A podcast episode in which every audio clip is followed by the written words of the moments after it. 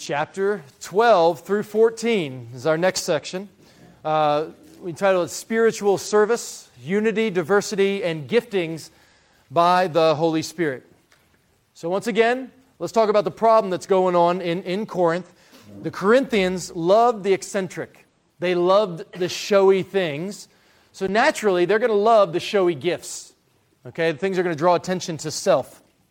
But that goes in contradiction to why God gives gifts. God gives the gifts for the edification of the body, uh, of, of believers, the edification, the building up of the church, and the sanctification of the believer to make you more like Jesus. So it's intended to produce Christ likeness in one another and in yourself rather than self exaltation. All right? Now, the way this is going to work is we've got three movements in this section. The first is spiritual, uh, of spiritual gifts is chapter 12, where we're going to see unity and diversity in the body. Unity and diversity in the body in chapter 12. Then chapter 3, that, that what holds the body together is, is love above all else. And then chapter 14, that there is to be order and edification as the aim of every gathered service. Order and edification is the, the purpose of every gathered service for a church. Okay? Now, just to, to give you some framework, just to help with some of the languages, we're going to move through this section swiftly, not because we're just trying to get through it, but because the, the logic moves fairly quickly, okay? So, just to give you some background here, the, when someone becomes a Christian, they are baptized in the Holy Spirit. This is the language that's used in 1 Corinthians. We'll see it. All believers are baptized in the Spirit. What that means is that you are united with Christ, you are identified with Christ. The Spirit seals you, you are justified, you're adopted, you are reconciled, you are redeemed. All of that happens at conversion. The Holy Spirit then begins to produce in us the life of Christ. This happens, if you might say, generally with our, the transformation of our heart, soul, mind, and strength to love God and live for God. The Holy Spirit also gifts us with manifestations of grace that are produced in our, in our, in our lives, not all believers have the same combination of those gifts. Some believers seem to have several different gifts. Some may have one really prominent gift. Every believer is just a little bit different, okay? Um, now, the Greek word charismata, where we get charismatic, right, is translated spiritual gifts. It comes from the same family of, of the, the charis family. Charis is translated what? Grace. So, newsflash if you're a Christian and you have the Holy Spirit, you're charismatic.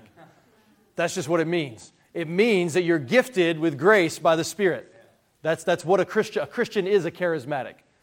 So, just need to, to be clear, just language, that's what it means.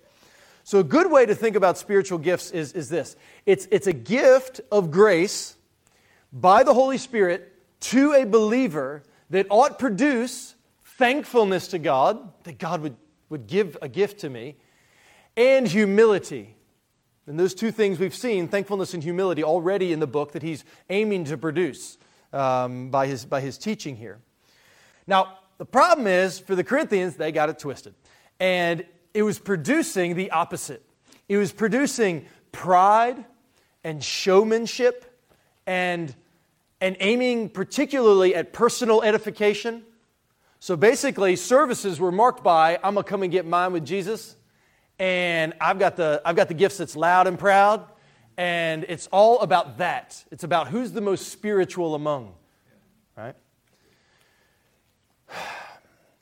But that's not what gifts are given for.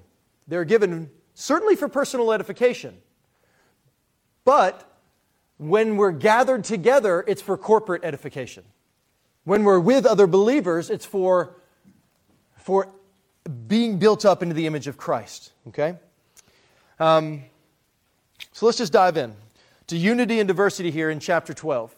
Um, and what we're going to see is that the Holy Spirit gives us first the, the greatest gift in verses 1 through 3, which is conversion.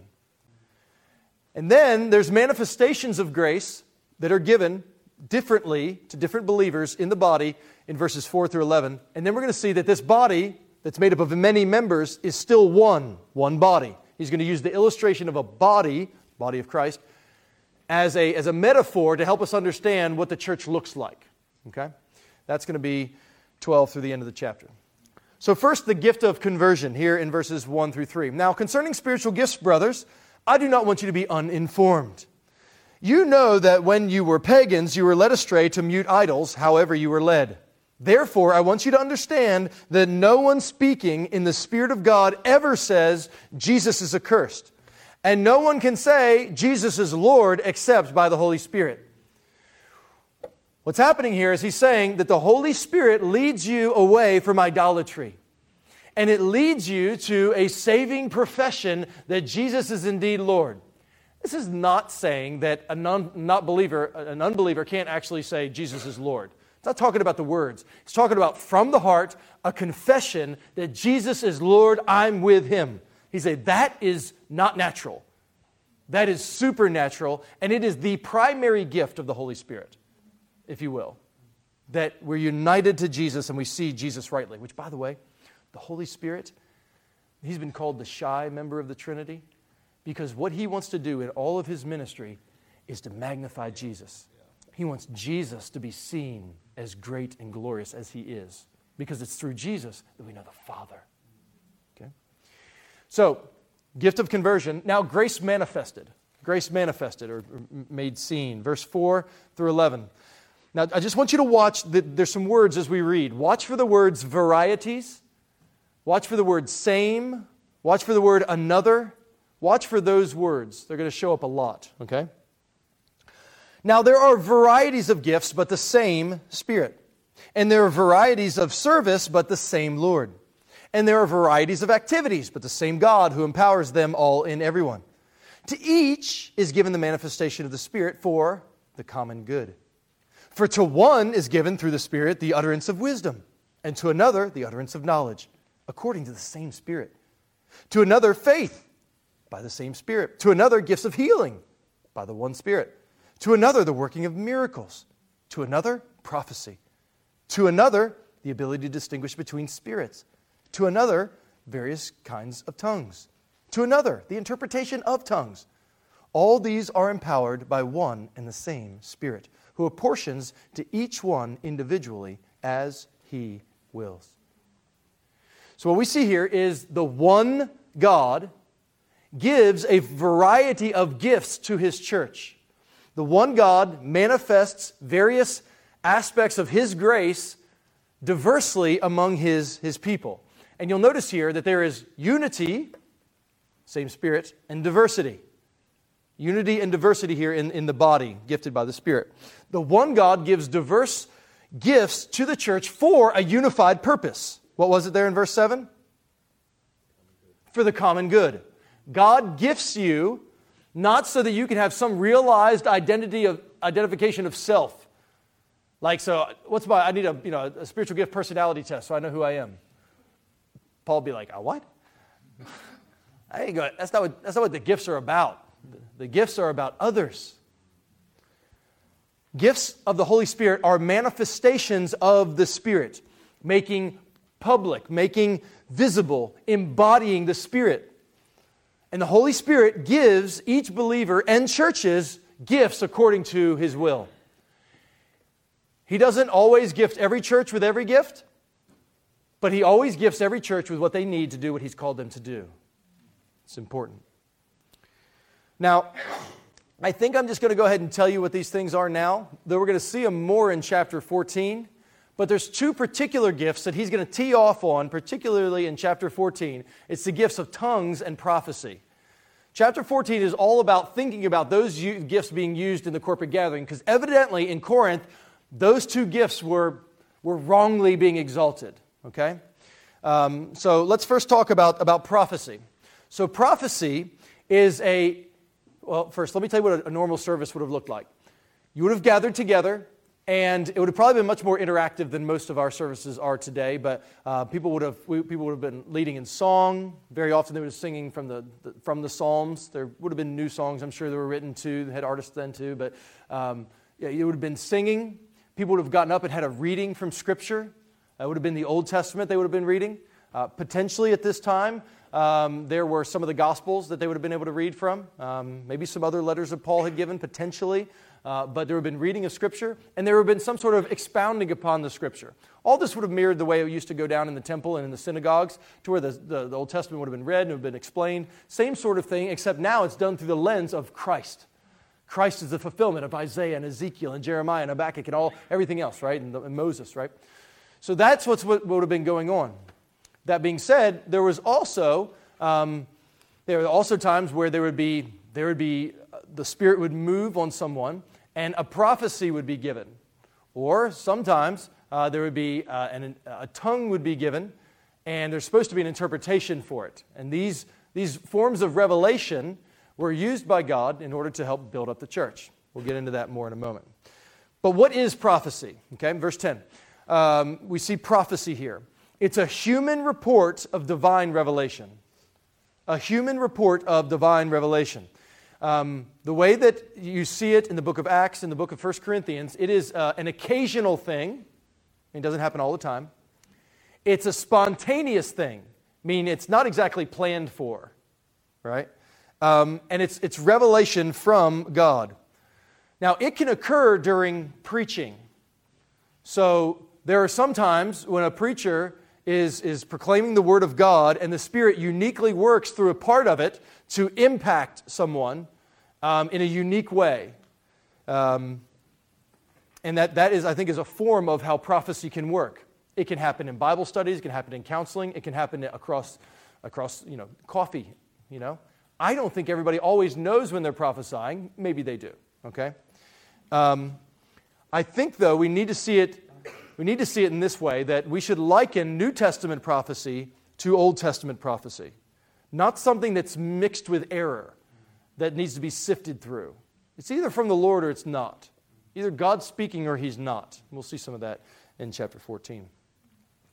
It's often described as forthtelling, so preaching, teaching kind of feel to it. It can also be foretelling, which is the declaration of things to come, like what happened in, with Agabus in Acts chapter 11, where he foretold of a famine that was going to come. He was a prophet. Prophecy, again, isn't the same as preaching, but it can happen during preaching. Um, so, prophecy is spirit directed application of the truth that either illuminates or directs or convicts someone to something that God wants them to see uniquely. So, for instance, have you ever felt like somebody's preaching and they preach right at you? Like, I think that's an example of what it might be like. Okay? So, I mean, I've had people come up to me before after sermons and they'll be like, Who told you? I'd be like, What are you talking about? I want to know who told you. Who told you to say that thing? I was like, I don't even know what thing you're talking about. I don't know who you are. And evidently, what had happened was the Lord took His word by His Spirit in some way, and whether you want to call it prophecy or not, He applied it to somebody's life in a way that it, it, it shook them. That's the way the prophecy is described in, in 1 Corinthians chapter 14. Okay? That's, that's the way that it's, that it's, that it's, it's understood. Now, tongues. Um, first of all, so, well, st- tongues are a spontaneous ability to speak uh, another language that you previously didn't know that has the aim of evangelism or edification. Okay, that, those are the, the purposes for it. It's a spontaneous ability to speak another language you weren't previously able to speak that has the aim or the intent or the design of evangelism. We see it in the book of Acts, right? Acts chapter 2. They all start speaking in tongues. Everybody like, they drunk? Like, no, no, no. There's an interpretation. And now everybody starts hearing it in their own language. And what's happening is the gospel is going out in glossa, which is what tongues are. It's languages. It's, it's, so I think that tongues are a legitimate language. It's not just like Hindu babble. It is a, it is a, it's a legit language. Okay? Now, there's some discussion from 1 Corinthians 13 about could it be angelic languages? I don't know. Everybody who I know who speaks in tongues, they all say it's weird. I've never had anybody who I know who loves the Lord and who speaks in tongues who says, oh, it's totally normal. You should completely understand it. Every single person I've ever talked to who says that they have this gift and this is part of their devotional life and part of the way that their church does things, they say that they themselves understand it to be a strange thing. So it's strange. That's all. That's all there's to it. But the Corinthians loved it. So they want to they want to speak in tongues as much as possible because they think that it's a sign that the Spirit is filling them and that they're mature and they're showing everybody that God's moving in them. What Paul's going to say is actually it's a sign of immaturity. That you're just babbling and nobody understands what you're saying. He goes, that's not a mark of maturity, it's a mark of actually self centeredness. All right, now, look at how God arranged the gifts, verses 12 down through 31. He, what he's going to do here is he's going to combat the idea that some parts of the body are more important than other parts of the body. This is what he's, he's going after. Okay, you ready? Verse, uh, verse 12. For just as the one body, just as the one body is one, I'm sorry, for just as the body is one and has many members, and all the members of the body, though they are many, are one body, so it is with Christ. For in one spirit we were all baptized into one body Jews or Greeks, slaves or free, and all were made to drink of one spirit. So again, many members, one body, one Savior, one Lord, we're one people. This is what the work of the Spirit does. He calls people from every tribe, tongue, and nation and puts them in one body. Okay? Now, that one body, the universal church, shows up in local congregations of little bodies, right? but it's still all one big body. Now, what he's going to do here in verses uh, 14 through 20 is to talk to those who are tempted to think too lowly of uh, or too highly of ourselves by looking down on others. And then what he's going to do in verses 21 through 26 is to talk to those who are tempted to think too lowly of themselves by looking up at others. Okay, both of these are manifestations of pride, thinking about yourself in comparison with others. Either think of yourself too highly and invaluable, or thinking of yourself too lowly and no value. All right? Verse 14. For the body does not consist of one member, but of many. If the foot should say, Because I am not a hand, I do not belong to the body, that would not make it any less part of the body. Which is humorous because what? That's right. They can't talk.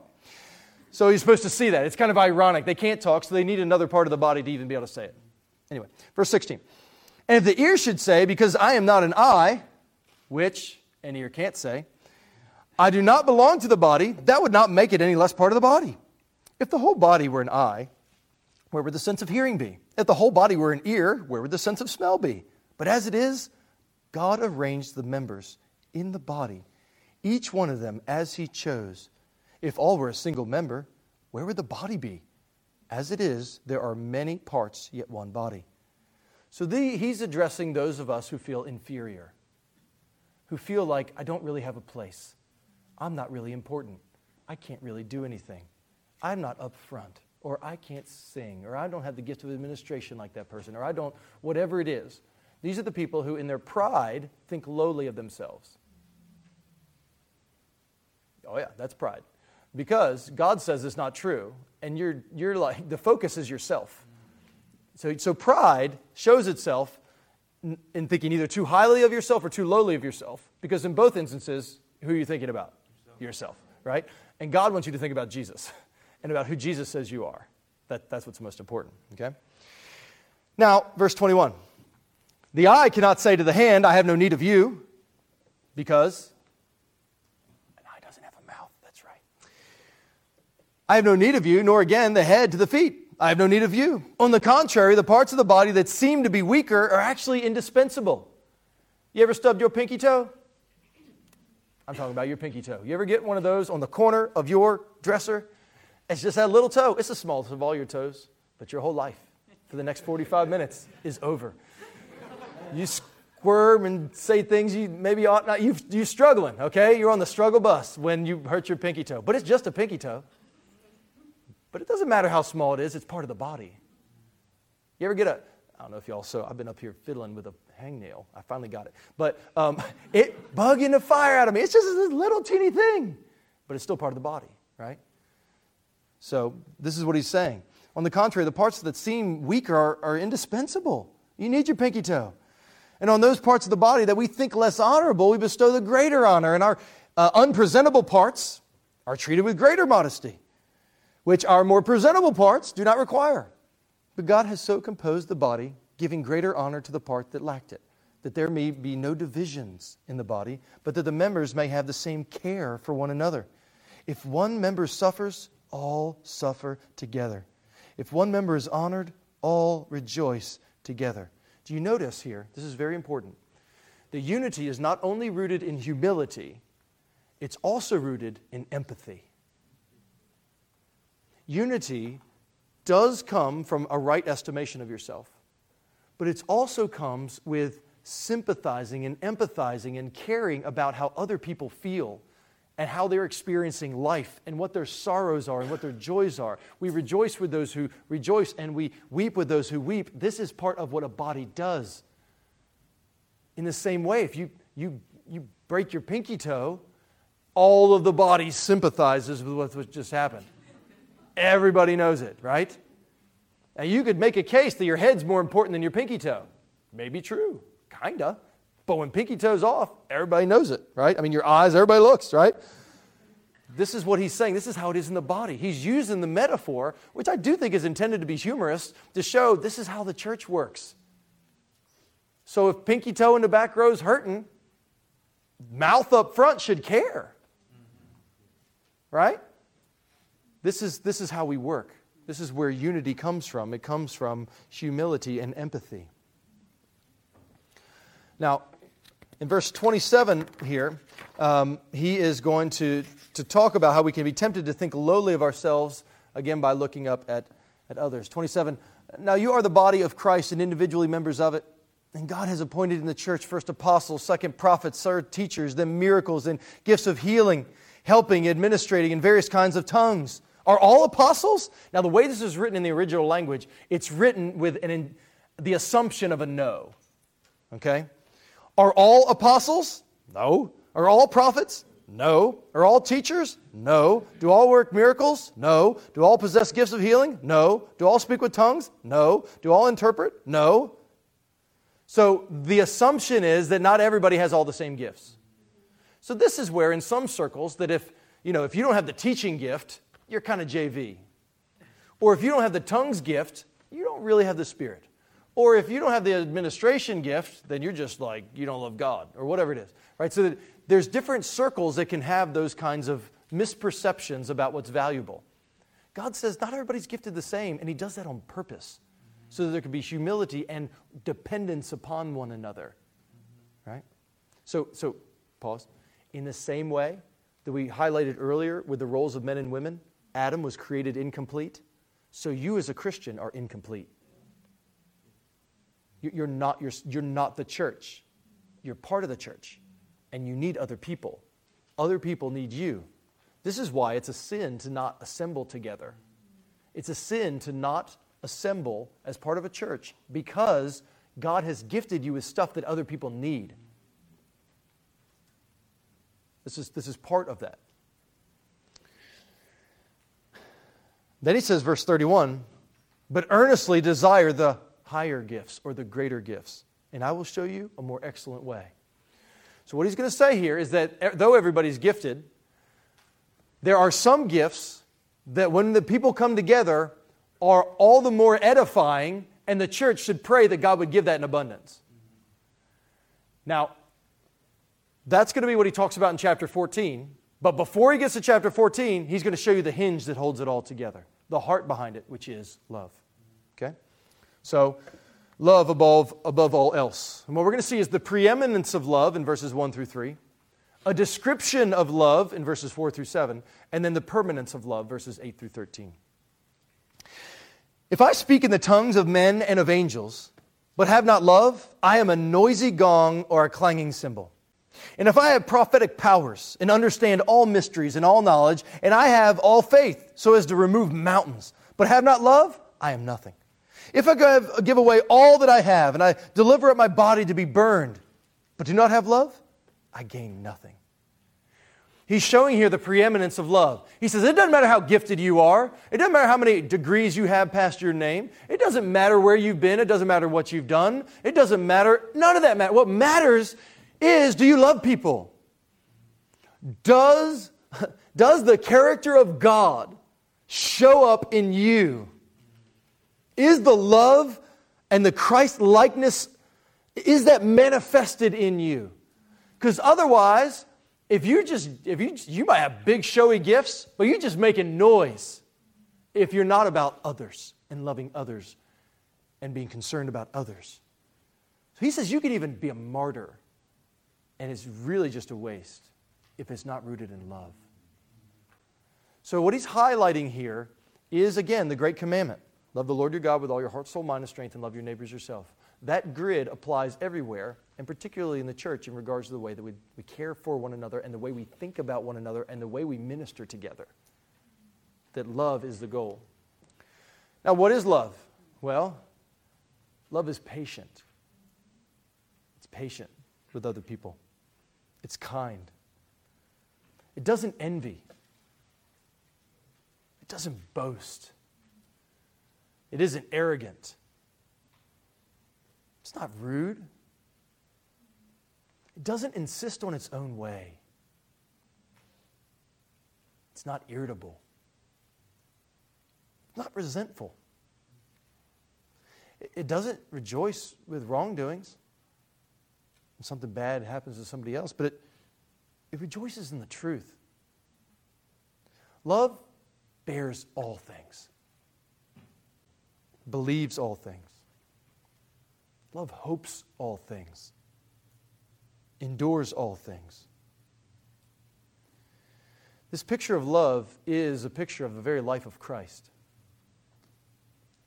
And this is the life that the Spirit is producing in the church. This is how believers are to relate to one another patient, not competitive, not ir- easily irritated, not happy when somebody we disagree with gets stuck to them. It's not love. Rather, it is Christ likeness. He says, if you think you're gifted, and if you think you're spiritual, but you don't love like Jesus loves, I mean, to a lesser degree, you're not God. I get it. But are you not striving toward love? He's like, you ain't got nothing. I don't care what city you're in. I don't know how awesome you think you are. Like, no. Love is the pinnacle of, of the purpose of the Spirit's life in us, that we would be united with God and the life of Christ would be produced in us. And the permanence of love is important because all of this is going to it's going to remain. Love never ends, verse 8. As for prophecies, they'll pass away. As for tongues, they'll cease. As for knowledge, it'll pass away. For we know in part and we prophesy in part, but when the perfect comes, the partial will pass away. The perfect is the return of Christ. When Christ returns and he finishes everything, and we're with him, he'll take us into a new land where you won't need prophecy anymore, and you won't need tongues anymore, and you won't need my preaching anymore. Jesus' sermons will be a lot better. All right? Like that's what we're, we're looking for that. And we're not going to be guessing about stuff. We'll know in full. Well, he says, When I was a child, I spoke like a child. I thought like a child. I reasoned like a child. When I became a man, I gave up childish ways. For now I see in a mirror dimly, but then face to face. Remember that next time you're really sure you're right on stuff. You may be right, but you aren't all the way right because you don't see everything. We all see everything through a mirror dimly. but then face to face. Now I know in part, but then I shall know fully, even as I have been fully known. So now faith, hope, and love abide, these three. But the greatest of these is love. Why is it the greatest? Because there'll be a day when you won't hope anymore, because hope will be realized. And faith won't be needed anymore, because you'll have sight. But love, this gift that God is giving to the church, to the Spirit, producing the life of Christ in us, that is what we will know forevermore with the Father. We will know his everlasting, unquenchable love. So, in light of that, chapter 14, pursue love. So, when you're getting together, pursue love. Pursue building each other up, is what he's going to say. Pursue using gifts to build people up, right? What he's going to do in chapter 14 is he's going to talk about order and edification. He's going to say that prophecy is superior to tongues in verses 1 through 5. Tongues has its place, it's part of the body, pinky toe. But, but prophecy is going to be superior, we're going to see. And the reason is because of, of the way it edifies. So, verses 6 through 19, you're going to see that there needs to be interpretation for edification. And then, chapter uh, 14, verses 20 through 25, you're going to see the function of the gifts, the way the, the gifts are intended, intended to work, followed by order in worship and some final instructions. Verse 1 Pursue love and earnestly desire spiritual gifts, especially that you may prophesy. For one who speaks in a tongue speaks not to men, but to God. For no one understands him, but he utters mysteries in the Spirit. On the other hand, the one who prophesies speaks to people for their upbuilding and encouragement and consolation. The one who speaks in a tongue builds up himself, but the one who prophesies builds up the church. Now, I want you all to speak in tongues, but even more to prophesy the one who prophesies is greater than the one who speaks in tongues, unless someone interprets so that the church may be built up. So he's again, he's comparing here prophecy and, and tongues. He highlights here that tongues, if there's no interpretation, what can't it do? It can't edify who? The church. Now, it does edify the person who's doing it.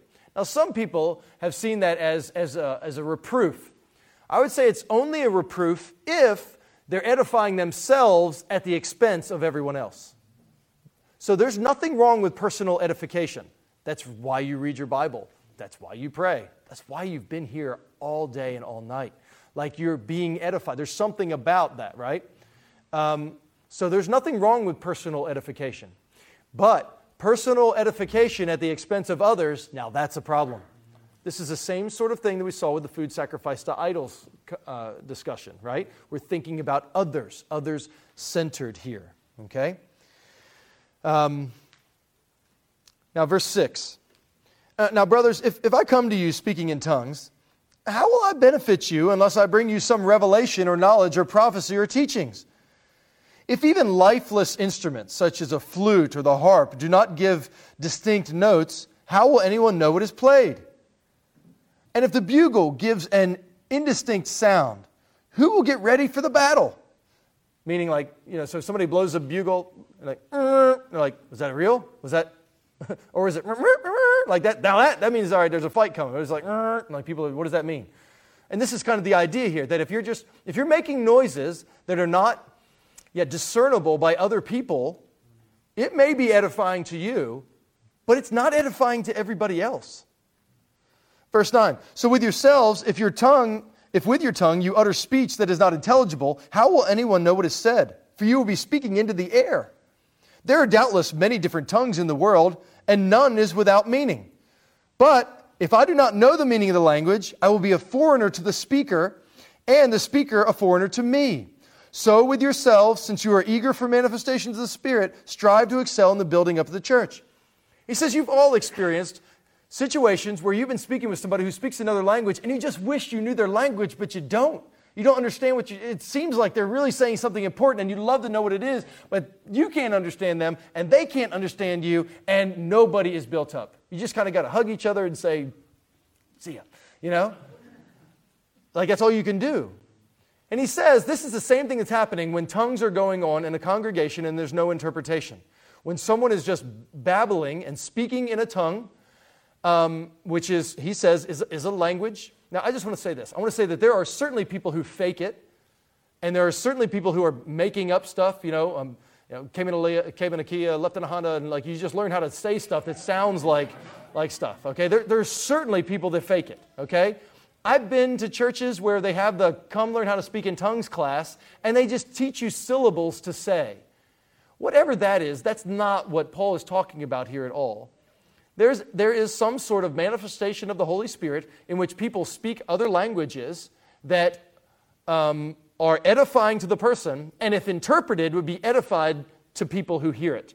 It's a supernatural gift. It's not just babble, it's something different. But if there's no interpretation, then it sounds like babble and it sounds like nonsense and it's useless. Now, what is happening in different situations and scenarios? I don't know. The Lord knows. Those people may or may not know. I think you can be deceived and think you're speaking in tongues and just be doing gibberish. I think that can happen too. But I also think it's very clear the Bible says that this is a gift. Okay? We'll come back and talk more. Verse 13. Now, one who speaks in a tongue should pray that he may interpret. For if I pray in a tongue, my spirit prays, but my mind is unfruitful. Which this is uh, in talking with people who, who have this gift, so I, I don't have this gift. I've prayed for it for years. I've never had it. Um, but for people who, who do have it, they will say that there are times when they, they, they do in their personal devotions with the Lord, they will have some sort of speaking that comes from the Spirit that they don't actually understand what it means sometimes, and they just feel edified, but they wish they knew what it meant. And there's other times where they do that, and then they understand, they get something that they understand what it means. That's not been my experience, but this is, seems to be what he's talking about here. Verse 15 What am I to do? I will pray with my spirit, but I will pray with my mind also. I will sing praise with my spirit but I will sing with my mind also. Otherwise, if you give thanks with your spirit, how can anyone in the position of an outsider say amen to your thanksgiving when he does not know what you're saying? For you may be giving thanks well enough, but the other person is not being built up. I thank God that I speak in tongues more than all of you. So he's a tongue speaking fool. Verse 19. Nevertheless, in church, meaning when, the, when we're gathered as a congregation, I would rather speak five words with my mind in order to instruct others than 10,000 words in a tongue. Notice here again, his mind is on others. He would rather limit his freedom of being personally edified by this mysterious gift in order to have just a few words to say somebody, to say to them, Jesus still loves you. Those five words do infinitely better good for somebody's soul than Haba, you know, haba, haba, blah, blah, that, doesn't, that nobody can understand. It may be all kinds of edifying for you. But if there's not an interpretation for that and everybody can't be blessed, he says it's not good for the body. Verse 20 Brothers, do not be children in your thinking, be infants in evil, but in thinking be mature. In the law it is written, By the people of strange tongues and by the lips of foreigners I will speak to this people and even when they will not listen to me, says the Lord. He's quoting there from Isaiah 28, where the Assyrians would come and they spoke strange languages when entering Israel as a sign of judgment. The, thus, tongues are, a, are, um, tongues are a sign not for believers, but for unbelievers.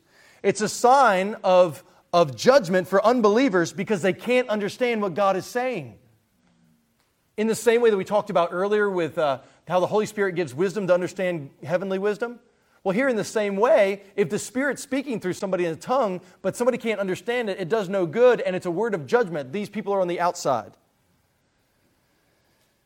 Thus, tongues are a sign not for believers, but for unbelievers, while prophecy is a sign not for unbelievers, but for believers. If therefore the whole church comes together and all speak in tongues, and outsiders or unbelievers enter, will they not say you're out of your minds? which is definitely the charge. I remember before I was a Christian and I saw people, you know, babbling and rolling around, and I was like, they are crazy. Like, I, I was certain it was just absolute nonsense, right? He says, but if all prophesy and an unbeliever or an outsider enters, he's convic- convicted by all and he is called to account by all. And the secrets of his heart are disclosed. And so, falling on his face, he will worship God and declare that God is really among you. So, both for believers and unbelievers, you've got to be able to understand what's being said. And, and this is the point that he's making here that discernible, intelligible communication is essential for edification. So, if you don't have that, you're not benefiting other people. Now, verse 26, he's going to move on here. I'm just going to do the whole thing and then we'll take questions. I think it's helpful to just get all, get all his logic out here. What then, brothers? When you come together, each one has a hymn and a lesson and a revelation and a tongue or an interpretation. Let all things be done for building up. If any speak in a tongue, let there be only one or two or most three, and let each in turn and let someone interpret. So notice he says, okay, if there's going to be tongues during the gathered service, It's not all everybody at, the, at one time. So I'm not sure if you've ever been in one of those congregations where everybody's speaking in tongues and nobody understands what happened. Paul would have said, he'd have stopped the music and he'd been like, stop it. Whatever you're doing is not the way that it's supposed to be done. There is orderliness to this. This is not chaos. There is to be intentional edification of other people. Doesn't mean you can't be celebratory. That's great. Be celebratory. That's fine. But what he's talking about here, there's different ways that different cultures will do this, but the idea is order here. Verse 28 But if there is no one to interpret, let each of them keep silent in church and speak to himself and to God. He says it's edifying, good. Let that be between you and the Lord. But you got to remain silent if there's no interpretation and no ability for anybody to understand what's going on. You've got to remain silent. Okay? Which I'll just pause. I think I'll do it here. I might as well just do it here because I'll probably forget. One of the things I want to encourage us to do as we think about, about this gift, which for many of us this seems as a strange thing, is be very careful to not allow abuse, misuse, counterfeit things to make you um, doubt true things that God does. So I think sometimes we can just throw the baby out with the bathwater on the whole thing. And I just want to say, really, on anything that's dangerous. And I think if there's anywhere that people who probably are in, most people who are in our camp would be tempted toward, it would be that. Let's just throw the whole thing out. It's just, just all charismatic chaos, and we just need to get rid of it all. I just don't, I just want to caution us against that. Doesn't mean that there's not a place for correction. There's a place for correction. All gifts need to be used rightly. Okay? Verse 29. What about prophets? Well, let two or three prophets speak, and let the others weigh what is said. If a revelation is made to another sitting there, let the first be silent. For you can all prophesy one by one, so that all may learn and all may be encouraged. And the spirits of the prophets are subject to the prophets. For God is not a God of confusion, but of peace. What he's saying here is that during the, the gathering, if, there's, if there was time for prophecy, it would happen and would, there would be orderliness to it. And when he says there that the spirit of the prophets is subject to the prophets, what he's, what he's highlighting is that a prophet, someone who's speaking as a prophet, has the ability to withhold what he's saying, to keep his tongue shut. What he's saying is he's able to not just, just I just can't help it. God said da da da, and just start shouting out. He says, no, no, no. It's, you, you, it's subject to your spirit, is, is, is what he's is saying here. So again, what he's doing is he's highlighting that there needs to be order and there needs to be mindfulness in the way that revelation is, is given. Okay? Now, as in all the churches of the saints, Oh, yeah, this one. Here we go. Um, so, as in all the churches of the saints, the women should keep silent in the churches, for they are not permitted to speak, but should be in submission, as the law also says. If there is anything they desire to learn, let them ask their husbands at home, for it is shameful for a woman to speak in church. Now, let me explain to you what this has to mean. We just did a whole section on women praying and prophesying in church. So, what this can't be is a universal declaration that women never say anything in a church service. That it can't mean that because he just gave a different instruction a couple chapters earlier. I think what is happening here is he's going back to the same sort of sin that was going on in 1 Corinthians 11, where you had the women who were ripping off their veils and standing up and saying, you know, basically the, the women's lib thing. And now that same sort of spirit of disruption is evidently showing up during the times of, of of prophesying, to where evidently ladies were, were speaking up and blurting out and interrupting in a way that was disruptive to the congregation and not allowing the elders to have oversight of the congregation to make sure of what's going on during the service. I think that's what it has to mean here. Um, now, for those single sisters who would say, well, what if you don't have a husband to ask at home? Again, I think the point here is that the church is a family and that what he's talking about is rather than disrupting services by yeah, inappropriate interjections or protests or whatever it may be, that there should be humble discussions uh, that are going to respect the way that, that God has designed the church to work. I think that's what it has to mean. Okay? Now, verse 36. Or was it from you that the word of God came? Or are you the only ones that it has reached? If anyone thinks that he is a prophet or spiritual, he should acknowledge that the things I write to you are a command of the Lord. If anyone does not recognize this, he is not recognized. Meaning, so if anybody says, oh, Paul's full of it, he's like, uh uh-uh. well, that means that they are. So, my brothers, earnestly desire to prophesy and do not forbid the speaking of tongues. An interesting and often overlooked commandment. But all things should be done decently and in order. All right. I'm sure you have a couple questions. Um, let me go ahead and give you my, my, my, my statement, my general statement, and then I'm happy to take questions as best as I can. First statement is this I think that, there is, that you can't make a case from the New Testament that these sorts of, if you will, sign gifts have ceased. I don't think you can make a case from the New Testament. I certainly don't think the idea that the perfect coming is the Bible. Okay, so I've heard that argument that the, the, the perfect coming in 1 Corinthians 13 is the Bible. I just don't think so. No. Uh, it, it's, it's certainly talking about the Lord. The whole time he's been lifting their eyes up to see the Lord. That's what he's talking about. Okay? Because he, and he, he connects it to the, you know, faith being needed no more and not seeing uh, mirror dimly. So I, I don't think that's the case.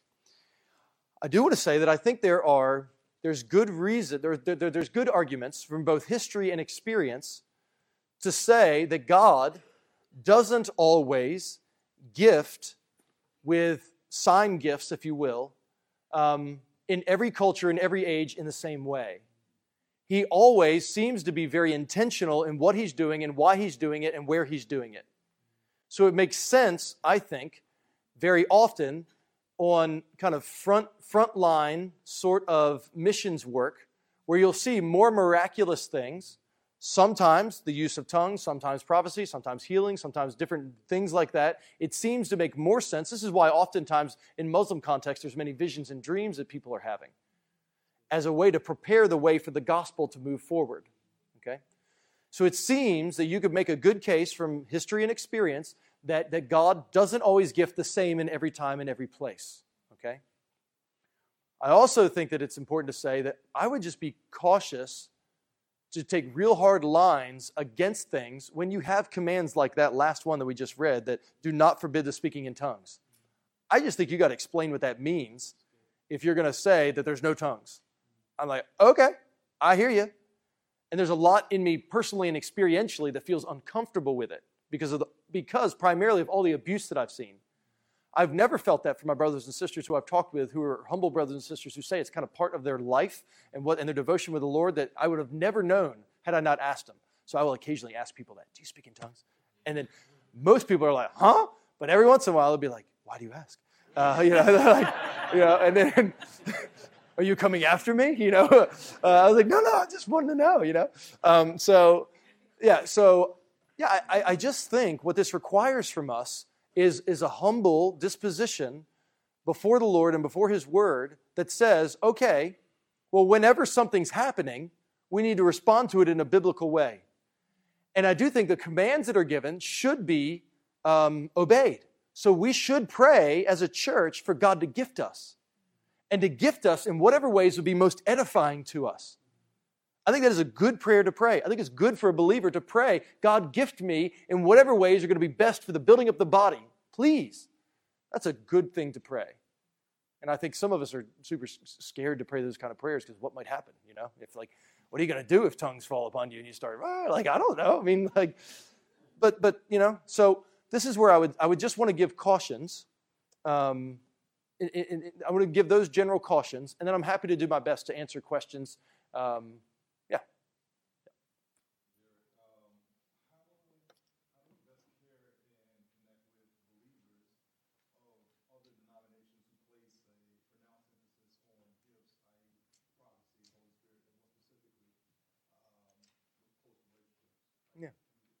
And so, how do we relate to brothers and sisters who may be in a different camp where either God is gifting in a unique way that's different than the, the camp you're in, or there's abuse there?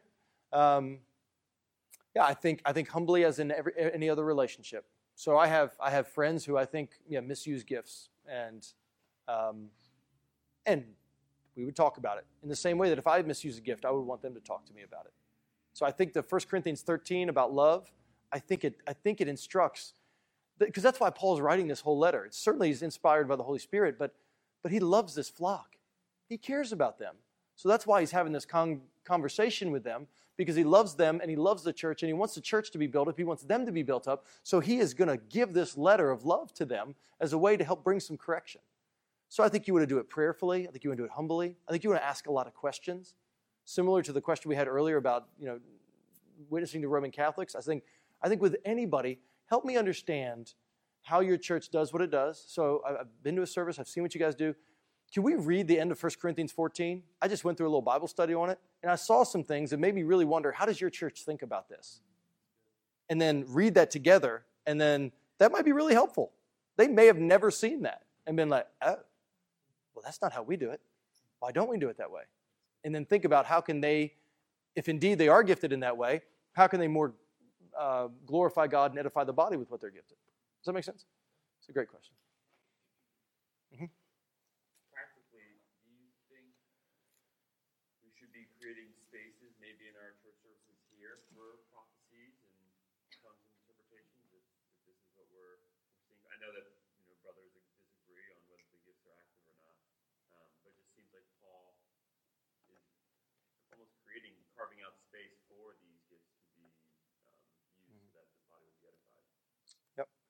good question. Should we be carving out spaces for these gifts to be used in our, our assemblies now? So I, I have friends who do that. Um, I, know, I know some people who, um, yeah, I mean, they, they have like a, a prophecy mic, uh, that there's a portion of the service where it's, it's open mic time, and anyone who has a prophecy, they can come and give it. Um, for sometimes it's done really well, and sometimes it's not. But there's there's you know sometimes it's, it is done well, and people are edified.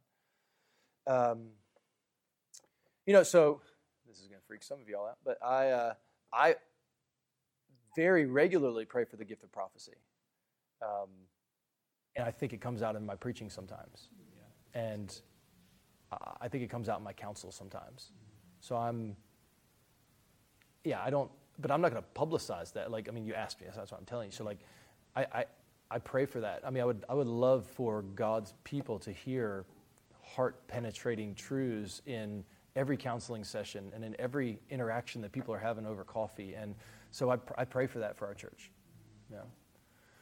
I mean, personally, I, I privately prayed for the gifts of tongues since I've been a believer. I mean, not all the time. It kind of comes in waves. This will probably provoke me to pray for it again.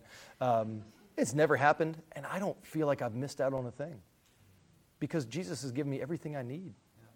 And I'm not, don't need to be gifted like everybody else does. So that's how I'm thinking about it personally. Corporately, I think the way that the way that we've written it up in our membership deal is that if someone thinks they have a word from the Lord or think that they have a, a tongue that needs to be interpreted, we ask them to just seek out the elders because the elders uh, are the ones who are going to oversee the things that are being taught in the congregation. We feel a responsibility to do that, so we're happy to do that.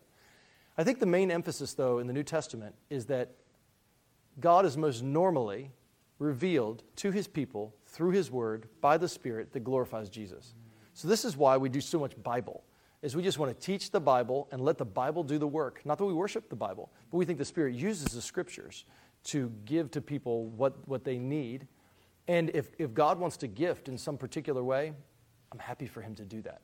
So, yeah, I mean, I've had enough interesting experiences as a believer um, with miraculous things that it's going to be hard to convince me that it's not from the Lord. Um, but I certainly think there's a lot of counterfeit stuff out there and this is where we just want to be cautious to not overcorrect. That would be my, my deal. So we describe prophecy as human report divine revelation, right? So how do we view that in terms of scripture? Like, is it like because we don't view day-to-day prophecy as scripture, right? And because you also equated it sort of to the prophets of the Old Testament, sort of yep. related it. Yep. So it doesn't need to be written down. It doesn't need to be uh, inscripturated. That's a process that's been completed. So the, the final book of, of the, the canon is the revelation of Jesus Christ. It's the final complete one. There needs to be no more. So there's, there's no more um, written revelation being given. And this is going to sound uncomfortable for some people, but I, I think it's hard to argue that God is not still giving some sort of revelation to people. Here's what I mean by that. Is not the Muslim who has a vision or a dream of an angel who comes or a man in a white robe who comes and says, You need to seek out a person of the book, or you need to go and visit a church, or you need to learn who Jesus is. I don't know what you're going to call that, but that's some sort of revelation. God does that. I think, I mean, you may not have experienced that, but that stuff happens. Like, we got people in our church that that's happened to, right? So, um, so I think that's there. I just think everything needs to be done humbly. So I wrote my dissertation on this in seminary. I just, I just always, I highly, highly, highly discourage anybody from ever saying, God told me this. I just think that's really dangerous. So I, yeah, God told me I'm supposed to, you know, supposed to wear a, wear a sweatshirt today. Like, what? Like, no, I just don't think that, I think that's really dangerous ground to start saying God said this.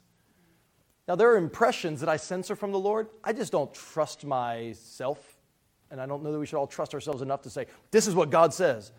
Now, there's a difference between that and, I mean, I can think of several times where I think God prophesied through somebody to me.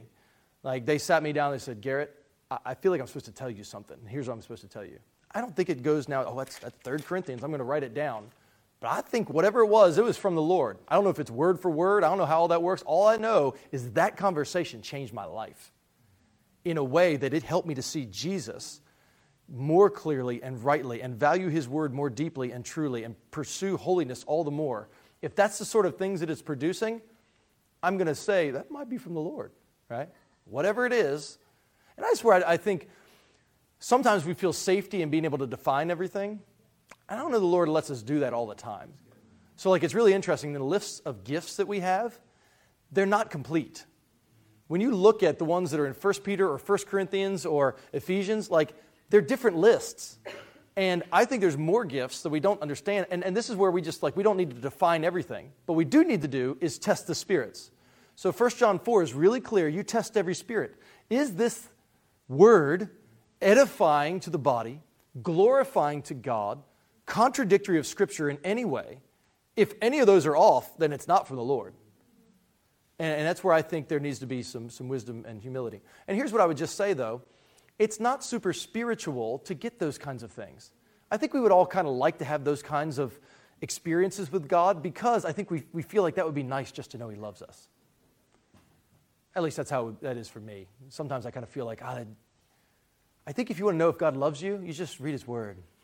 Like He tells you that He loves you, He's given us everything that we need in the Scriptures. If God wants to give something else, He's God. He can do anything He wants, you know?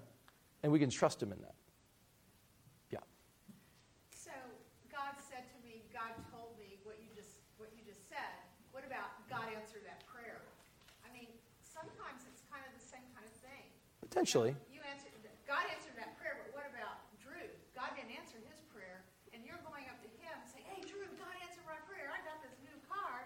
So Drew's saying, Hey, God didn't answer my prayer. I, you know, Yeah. Well, for, well, well, so I, I understand. Yeah. So first of all, God may be answering Drew's prayer. It may just not be yet. Satan may have given you that car. So sometimes it's difficult to, you know, to figure out. You know, I think we got to be. So I do think we need to be careful. You know, but I think it's, I think it's fine for a believer to be able to to discern that things that you've been trusting God for in His Word are happening in your life, and you see it happening. To be able to say, "That's from. I think it's from you, Lord. Thank you." That's different than God told me to say this to you, or God did that. And especially the way it's being used in the Corinthian church, manipulative and all this kind of stuff. That's, that's where you can see it's, there's a huge difference, right, uh, between, between, between those things. So that's a good question. Uh, what would you say about the argument that uh, tongues are intelligible, like real human language, versus Well, I think in some cases they certainly are. We see that in Acts 2. I mean, in Acts 2, they are certainly intelligible human languages. Is that what it always is? I certainly think it's some sort of language. I at least got a, I don't know 100% if chapter 13's like speaking about angelic languages is, is tongue in cheek or if that's a real thing. I have no idea. I'm just happy to plead the fifth on that one. I, I, I think we just want to say more is what, what are we doing with it? That's what's the application? What's the implication? Those are the things I'm, I'm, I'm more worried about. I'm happy to plead some ignorance unless it's going to lead into some kind of error. So, oh, there's so many. Butman. Thankful, thankful for what you said about guardrails, basically on the gifts. then how do we balance that with commands elsewhere in the New Testament that say, "Don't quench the Spirit, don't don't grieve the Spirit"? So how do we how do we think Yep. through that? Well, don't grieve the Spirit is in the context of sinning. Yeah. So don't sin in a way that the, the Spirit cries out, Jesus wouldn't do that. This is un- displeasing, right? The quenching of the Spirit is in context with prophetic utterances, right? And this is where I think, um, yeah, don't, in the same way, don't forbid the speaking of tongues. I, I think we have to see those as, as legit commands from the Lord for us to be cautious about resisting um, things that the Lord might be doing. So, yeah, I'm not sure if I have much more. I'm going to take one more question. Steve? Uh, In my early life as a Christian, I was part of an Assemblies of God congregation for a while, and really felt the pressure in that congregation. The question was, have you been baptized in the Holy Spirit? And the answer is yes. Which, by which they meant, Yeah, can you speak in tongues? right. I- There, I- I think there, I don't know, maybe I was in an unusual one, but I sense there's denominations out there that really pressure that, like, that's really a sign that you're a real Mm-hmm. Christian. Yeah. So, and this is where, again, I would say there are certainly errors in this understanding, in the same way that there's errors in churches that just teach the Bible and can overemphasize other things. So, I think every gift that's being used needs to be evaluated according to the Scripture. And, yeah, but that, that would be a particular error that, that does show up sometimes in, in certain circles. Drew? Um, could you give us a quick word about how uh, believers can grow in their gifts? How we can know how Yeah. gifted? Yep. The best way to learn what your spiritual gift is, is to serve. Just get in and love people, serve people, try and obey the commands in the context of one another. And over time, people will be able to see and notice and affirm you have this gift. Do you know that? I mean, like, I see that you really bless people. So I think that's the best way to do it, is just actively love people and, and try to help the gospel be made known. And as you do, we're going to see how the body works together to do that. Let's pray. Father, we thank you for your word, and we pray that you would guide us into truth. Lord, this is there's some murky waters here for me personally, and I just pray that if I've said anything in error, that you'd yeah, make that clear. Um, but Lord, we do pray that the things are clear and plain here, that you'd help us to receive them and to believe them and to walk in your ways in a way that would build up the body and glorify your name. In the name of Jesus, amen. Amen.